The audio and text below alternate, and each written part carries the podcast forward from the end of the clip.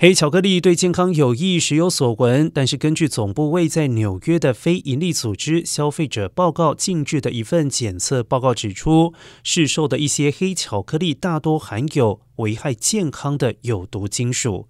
消费者报告针对包括好时、瑞士莲以及托尼等热门品牌所制造的二十八种黑巧克力的测试显示，所有都含有重金属铅和铬。只有五家厂商制造的产品低于可接受的标准，相当于百分之八十二的市售黑巧克力都有食品安全的问题。